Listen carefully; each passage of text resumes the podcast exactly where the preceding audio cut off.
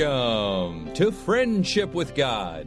Today, Tom Cantor will teach us from Genesis chapter 11 as we study about the people building the Tower of Babel and what they were really like at that time, what their interests, goals, and aspirations in life were, and what their direction was. Now, Tom Cantor, our Bible teacher here on Friendship with God, has sent out 110 missionaries going out to 14 U.S. and Canadian cities to reach Jewish people with the gospel. Now, we've got materials from Tom Cantor, his life story on DVD, his written testimony, and 34 frequently asked questions by Jewish people, and 194 prophecy and fulfillments all these materials that are going out as gifts to the Jewish people. Now, if you'd like to support Jewish evangelism with a donation of $40 or more to Israel Restoration Ministries and the Friendship with God radio program, we'll send you Tom Cantor's DVD and his combination book of his testimony, frequently asked questions, and prophecy and fulfillments for, again, a donation of $40 or more. So call us at 800 247 3051 to get these materials for a donation of $40 or more and support Jewish evangelism. Again, 800 247 3051. 800 247 3051. Or go to friendshipwithgod.org to support this Bible teaching radio program and Jewish evangelism outreach ministry. Friendshipwithgod.org. Now, here is our Bible teacher on friendship with God, Tom Cantor, as we study the book of Genesis. Father, thank you so much that you are an instructing God. And Lord, because you're instructing, we are a learning people. And so we pray, Lord, open the eyes of our understanding that we might learn and see our Lord Jesus Christ this morning as we as we study here in Genesis. We pray in Jesus' name. Amen. Now, if you follow along here in this uh, account in Genesis 11, verse 1 through 9. And the whole earth was of one language and of one speech. And it came to pass, as they journeyed from the east, that they found a plain in the land of Shinar, and they dwelt there. And they said one to another, Go to, let us make brick and burn them thoroughly. And they had brick for stone, and slime had they for mortar. And they said, Go to, let us build a city and a tower whose top may reach unto heaven, and let us make us a name, lest we be scattered upon the face of the whole earth. And the Lord came down to see the city and the tower which the children of men builded. And the Lord said, Behold, the people is one, and they have all one language, and this they begin to do. And now nothing will be restrained from them, which they have imagined to do. Go to, let us go down, and there confound their language, that they may not understand one another's speech. So the Lord scattered them abroad from thence upon the face of all the earth, and they left off to build a city.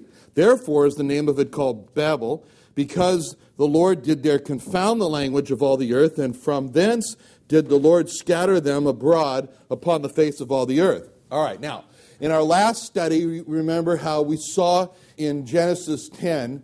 By the way, I wanted to say before I start here that I finally figured out this morning what would happen if someone didn't set their clocks right. This, remember last week I was confused whether it'd be late or early. I now know they would be late. So you, you, you, are they which have set your clock. Anyway, it doesn't matter. Sorry. Okay, let's get back to where we were, where we should be. All right, so last time we were in Genesis 10. And what did we see there? We saw described the lineages of Noah Shem, Ham, and Japheth. That's what we saw.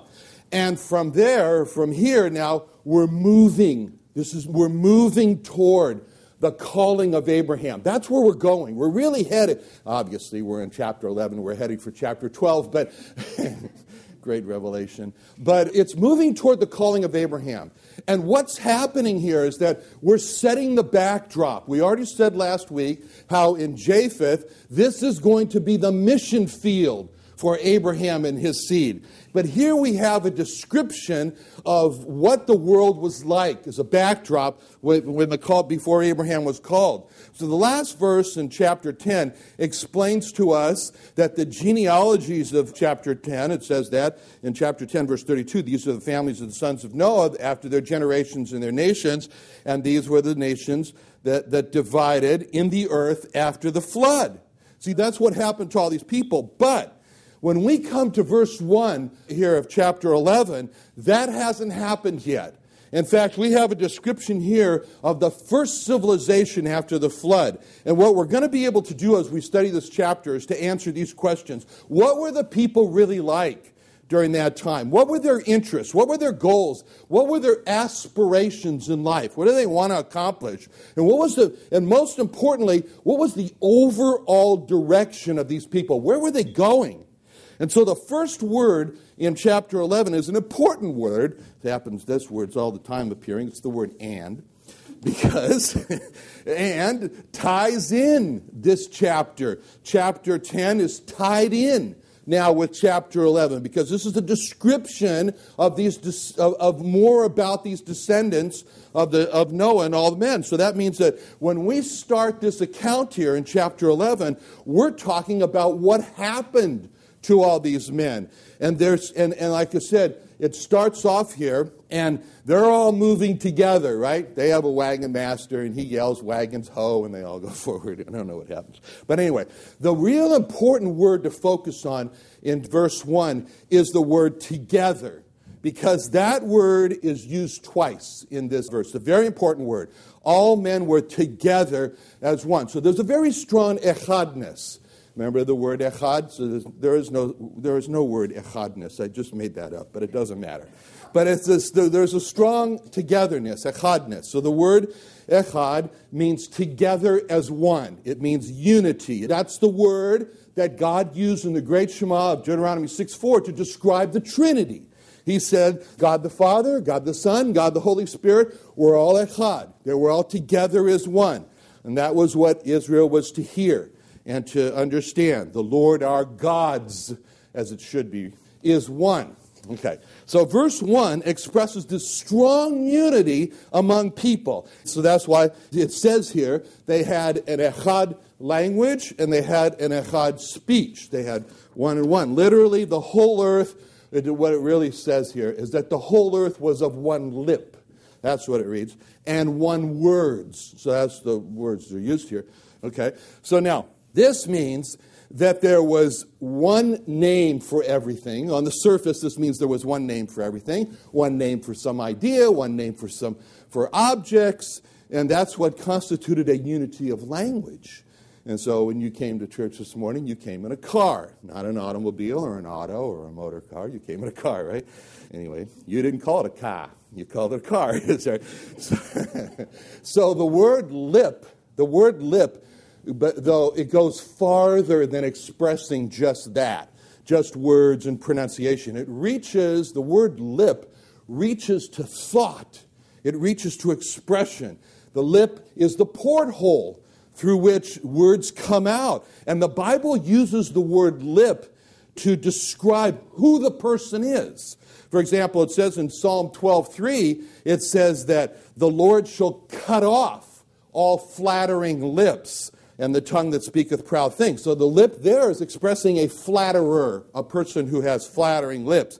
On the other hand, in Proverbs 12 19, it says, The lip of truth shall be established forever, but a lying tongue is but for a moment. So the man of truth is called a person with the lip of truth. So when it says the lip of truth is established forever, that means that the person who reflects truth who is the Lord Jesus Christ, he said, I am the truth, that person is going to have eternal life. It'll be established forever. It says, Moses, when God had ordered him to go speak to Pharaoh, he came back, Moses came back in one of his famous I can't do it routines. In Exodus 6:30, he said to the Lord, I am a man of uncircumcised lips. And how shall I how shall Pharaoh hearken unto me? So Moses in that place was like the prophet Isaiah, who said, I am a man of unclean lips. And that was confessing his sin of, of having unclean or uncircumcised lips. I mean, he was an unclean, uncircumcised person. He viewed himself that way. He said he was a sinner, is what they were saying. And so when it says in verse 1, the whole earth was of one lip and of one word, that means that they were all united. They were all on board. And so now you notice in verse 2 where it says they journeyed. And says that it came to pass as they journeyed from the east. That word journey literally means they pulled up the tent stakes. That's the same word that's used for the children of Israel when they wandered through the wilderness for 40 years. That's the word. And it describes this kind of nomadic life that they had. These were the descendants of Noah, But there was something very different about these people compared to their forefather Noah. There was a certain restlessness to them. There was a certain uneasiness. There was an agitation inside them. There was no peace. There was no peace in them. And so they journeyed. They were moving. And that's a description. You could use that as a description. There was no peace. You know, God described this type of agitation in Isaiah 57 20 through 21 you wanted to look at that. Isaiah 57 20 through 21, where he describes this agitation inside. He says, The wicked are like the troubled sea when it cannot rest, whose waters cast up mire and dirt. And then God concludes the whole matter by saying, There's no peace, saith my God, to the wicked. That's a description of these men here in Genesis 11. No peace no peace. And God says there's no peace to the wicked. Peace is not in the heart of the wicked. Now, when it says they're like the, the waters that cast up mire and dirt, it means that there's confusion. There's no clear sight for the future. Heaven and an eternal life with God, that's just confusing. That's sort of like, I hope so type of wish. But it says here that this is a description of the wicked. And so we ask the question who's the wicked? Well, wicked is described, and you know this verse in Jeremiah 17, 9 through 10, when it says, The heart, the heart of man is deceitful. It doesn't say the heart of the wicked, it says, The heart is deceitful above all things and desperately wicked. And then God asks the question, Who can know it? Who can know it? And then he answers the question in the next verse when he says, I, the Lord, in other words, God knows it. I, the Lord, search the heart, I try the reins, even to give every man according to his ways and according to the fruit of his doings.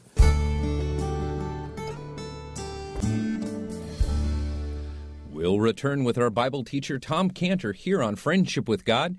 Tom Cantor is the founder of Israel Restoration Ministries, and we have our Jewish Evangelism Outreach campaign that starts today and goes on throughout the entire summer to August 4th. Now, we've got 110 missionaries going out delivering Tom Cantor's life story on DVD and a combination book of his personal testimony, frequently asked questions, and prophecy and fulfillments. You can get these materials and support Jewish evangelism and we'll send you a copy of the same materials these Jewish people are getting in their hands. Help reach lost Jewish people. Call us at 800 247 3051. 800 247 3051. And for a donation of $40 or more, we'll send you these materials from Tom Cantor that we're reaching Jewish people with. 800 247 3051 or go to friendshipwithgod.org to donate and support Jewish evangelism.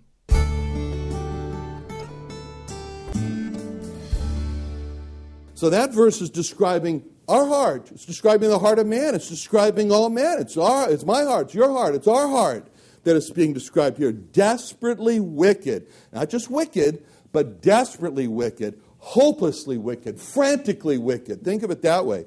But before our hearts are described as desperately wicked, they're described as deceitful above all things. So the first description is deceitful above all things. And that kind of sets the stage for the second description of desperately wicked. So, why does he have the description of the hearts in that order. Number one, deceitful above all things. Number two, desperately wicked. Why doesn't it start with number one, desperately wicked, and number two, deceitful above all things? Because the Bible is saying the, the heart is deceitful of all things, and I'll prove it to you. Just watch this, he says. The heart is deceitful of all things and desperately wicked. And as soon as we hear the, the hearts are desperately wicked, we say, oh, no, it's not. you know, and then the Bible says, see, I told you, it's deceitful above all things. Anyway, Jeremiah 17 describes why the wicked cannot rest. It describes why there is this disturbance all the time inside. There's trouble to see. Because he can't find rest, man can't find rest. It's impossible for man to find rest. He can't find rest when he sleeps. He can't find rest when he goes on vacations. He can't find rest. You just came back from a cruise. he can't find rest on cruise. Uh, maybe you found rest, but you're not. Anyway, uh, he, he can't find rest in his pleasures and his hobbies. He can't find rest and peace in alcohol. He can't find rest in illegal drugs, heroin and cocaine. He can't find rest in, in legal drugs. He just can't find it. Who knew that in 1987, when the FDA gave approval for Prozac for a very small number of patients, who knew that a floodgate was going to be opened up so that today one in four people in the U.S. are on a uh, psychotropic drug?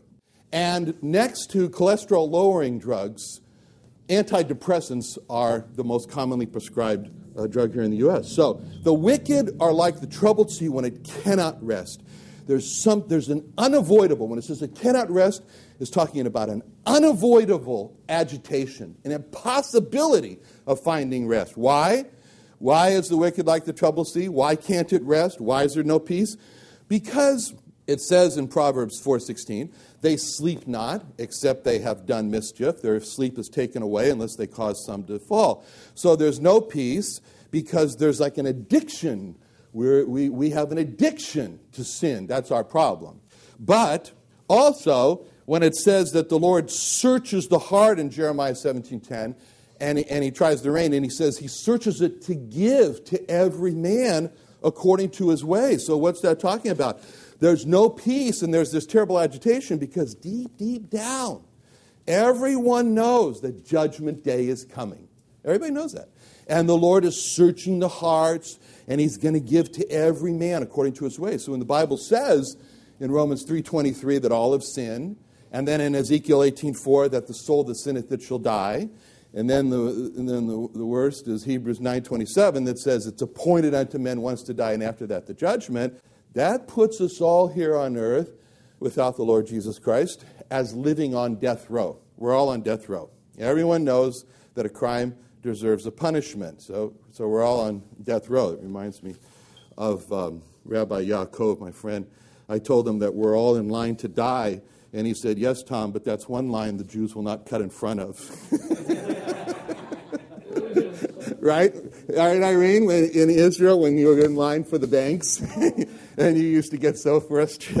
anyway, so they won't cut in front of that line. All right, so, but God, wonderfully, God has made a way to get off death row and find peace. That's what the gospel is all about.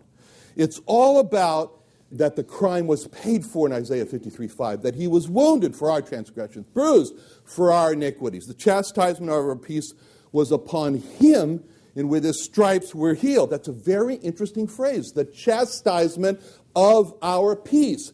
The chastisement for our peace. The punishment so that we could have peace was on him. And that's how we get peace, because all of the penalty fell on him, and therefore we then, as it says in Romans 5 1, have peace with God through our Lord Jesus Christ because he, according to Colossians 1:20, made peace through the blood of his cross. All right, so last time we were in Genesis 10. And what did we see there? We saw described the lineages of Noah, Shem, Ham, and Japheth. That's what we saw.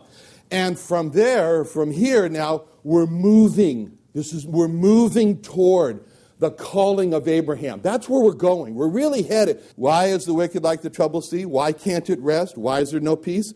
Because it says in Proverbs 4:16, they sleep not except they have done mischief. Their sleep is taken away unless they cause some to fall. So there's no peace because there's like an addiction. We're, we we have an addiction to sin. That's our problem. Now, notice in verse 2 where it says they found and they dwelt there. So now it says they found. What's that mean? That means that we're looking for something. They're always searching, looking for something. It's a big, big contrast between their forefather Noah. Because Noah, he found, he found grace in the eyes of the Lord, but he was content with God. He found God and he was content. So the first thing he looked forward to do when he got off the ark was to do those sacrifices to God. That was what made him happy, but not these. So they were searching and searching, and they come to this place, which is this plain called Shinar, which is a Babylonian word. It means a plain.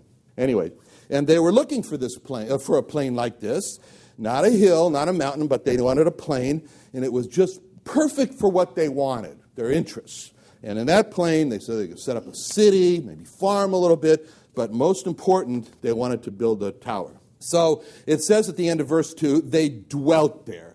They dwelt there. And again, they're still in unity. They found that they had found what they were looking for. And so now verse 3 says this phrase, and verse 4 go to let us. Go to, let us. And they said one to another, so the word's spreading. Go to, let us, make brick, burn them thoroughly. They had brick for stone, slime they had they for mortar. They said, Go to, let us build us a city and a tower whose top may reach unto heaven, and let us make us a name that we be scattered abroad upon the face of the whole earth. So that phrase, go to, let us, it's like a, a rallying phrase. It, it's just like you can feel this strong wave of enthusiasm and excitement. And because they got in a vision now, and this vision is like invigorating them, it's giving them life. And there's like this contagious decisiveness about it. They got a plan. And you can just feel all the animation as they're all getting together on this. Everyone's on board because something has been troubling them. And they felt that now they're going to overcome what was troubling them. Massive building project. What was troubling them? Well, we find out what was troubling them in verse 4 lest we be scattered abroad upon the face of the earth. They were afraid of being scattered upon the face of the earth. They didn't want to be scattered on the face of the earth. Well, okay, who would scatter them? Well, God had told Noah, and if you go back to that, you see that there. In Genesis 9 7, he said to Noah, and you, speaking of Noah and all these people as well, came from Noah, be fruitful and multiply and bring forth abundantly. That's the word sharatz, very important word. Bring forth abundantly, sharatz, in the earth and multiply therein. So when God told Noah to bring forth abundantly, that word that he used was very important because when you go back to Genesis 1:20 for the first use of that word and 21, it was used twice. It was after the creation Genesis 1:20. God said, "Let the waters bring forth abundantly, sharatz, the moving creature that hath life and fowl and may fly above the earth upon the open firmament. God created great whales and every living creature that moveth, which the waters brought forth abundantly, sharatz, after their kind, after the winged fowl, and so forth." So, in other words, God told Noah to go out and sharatz, go out and do what fish do. Go in all of the, big ocean, a lot of water, don't stay one place, go all over the water. That's what the fish did, see? And overspread the earth. In other words, he was saying, break up and go in different directions, scatter. Don't everyone stay together. But, man, at that time, knowing that God wanted them to spread out, so what did he do? he decided to stay together. It's like me, you know don't touch the fire alarm. So what do I do? I touch the fire alarm. So God's saying, he says, he says, sharatz, he says, scatter, go like, be like fish. Go out there, sharat, scatter, scatter, multiply. Go out for the earth, sharat, sharat, scatter. And man says, what does man say? No, no, echad, echad, echad. We're going to stay together. We're going to stay together. we won't scatter. We'll stay together. We won't do it. If you say scatter, we'll stay together. And so the significance of verse 1 comes to view then when he has this word uh, echad used. This is frustrating for God. You know, God has a hard job. You know, he tells the fish, and they don't have any will, and they go do it. You know, man has a choice, and he doesn't do it. What can he do? So they stayed together, and they went for a place to stay together, and they weren't going to scatter. So they looked for this place, because when they were looking for this place, it was in defiance to God. It was to say, No, I'm not going to go do what you said to do. We're going to stay together. And that's why they were afraid that God would scatter them. They wanted to stay together. God told them, go break up. Hmm. So they had this big obstacle in their way. I mean, what's bigger than God? and so they, they, the God was their obstacle. And so, so they were in this overcome obstacle mode.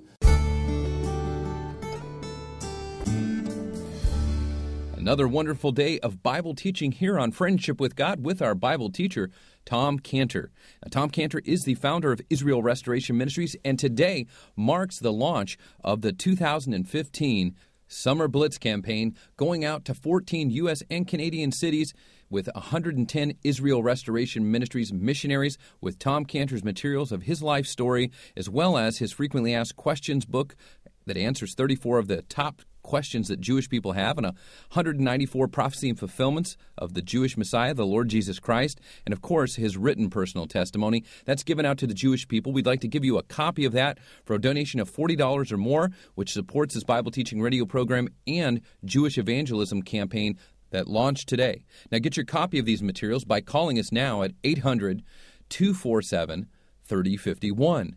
800 247 3051. Again, a donation of $40 or more will get you these materials. 800 247 3051. Or you can go online to donate and support Jewish evangelism at friendshipwithgod.org or israelrestoration.org. Friendshipwithgod.org and israelrestoration.org. Now, there's got to be a group of believers who will stand up and say, No, never again will a Jewish soul slip into a Christless eternity. And all of the believers who have some part in that are going out on the summer blitz with our 110 missionaries from Israel Restoration Ministries who believe the Jewish people need to be evangelized and reached. Support Jewish evangelism and get Tom Cantor's DVD and his three books in one combination book for a donation of $40 or more.